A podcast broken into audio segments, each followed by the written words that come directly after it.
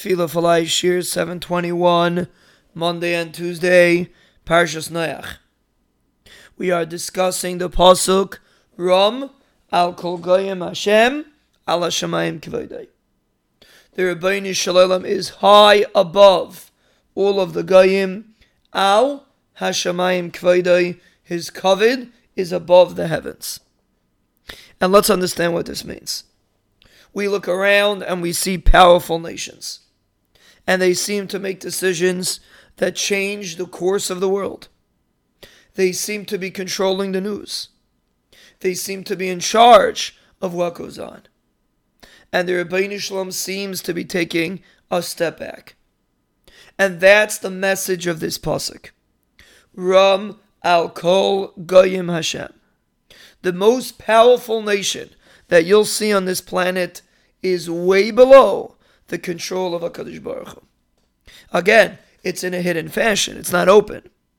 But the Ribbono Shel Olam is Ram al Kol Goyim Hashem.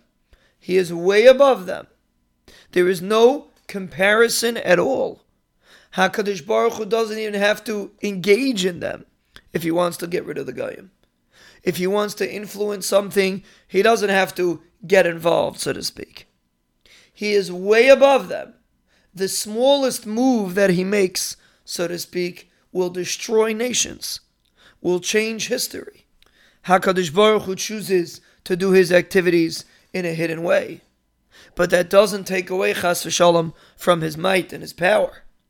And that's the message that we should be internalizing when we say this pasuk. Ram al kol goyim Hashem. In your mind, if you're concerned about a certain nation, about a certain situation, internalize the message of this pasuk. Ram al kol goyim Hashem, the Rabbeinu is way above all of the goyim. He can easily solve the situation. He wants you to turn to him in tefillah. He wants you to turn to him in bitachon. He wants you to realize that he's in charge, even though he doesn't show it, even though he keeps it hidden but the Ribbono Shel Olam wants you to understand it and believe it. And that's the message of Ram al Kol Goyim Hashem.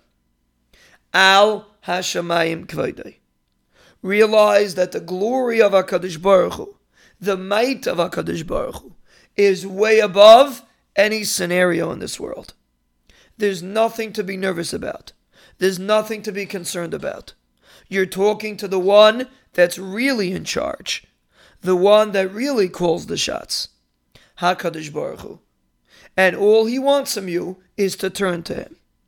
And when you turn to him, he will respond. You might not see directly his response, but his response will be there. And B'ezras Hashem, a person will see Yeshua's.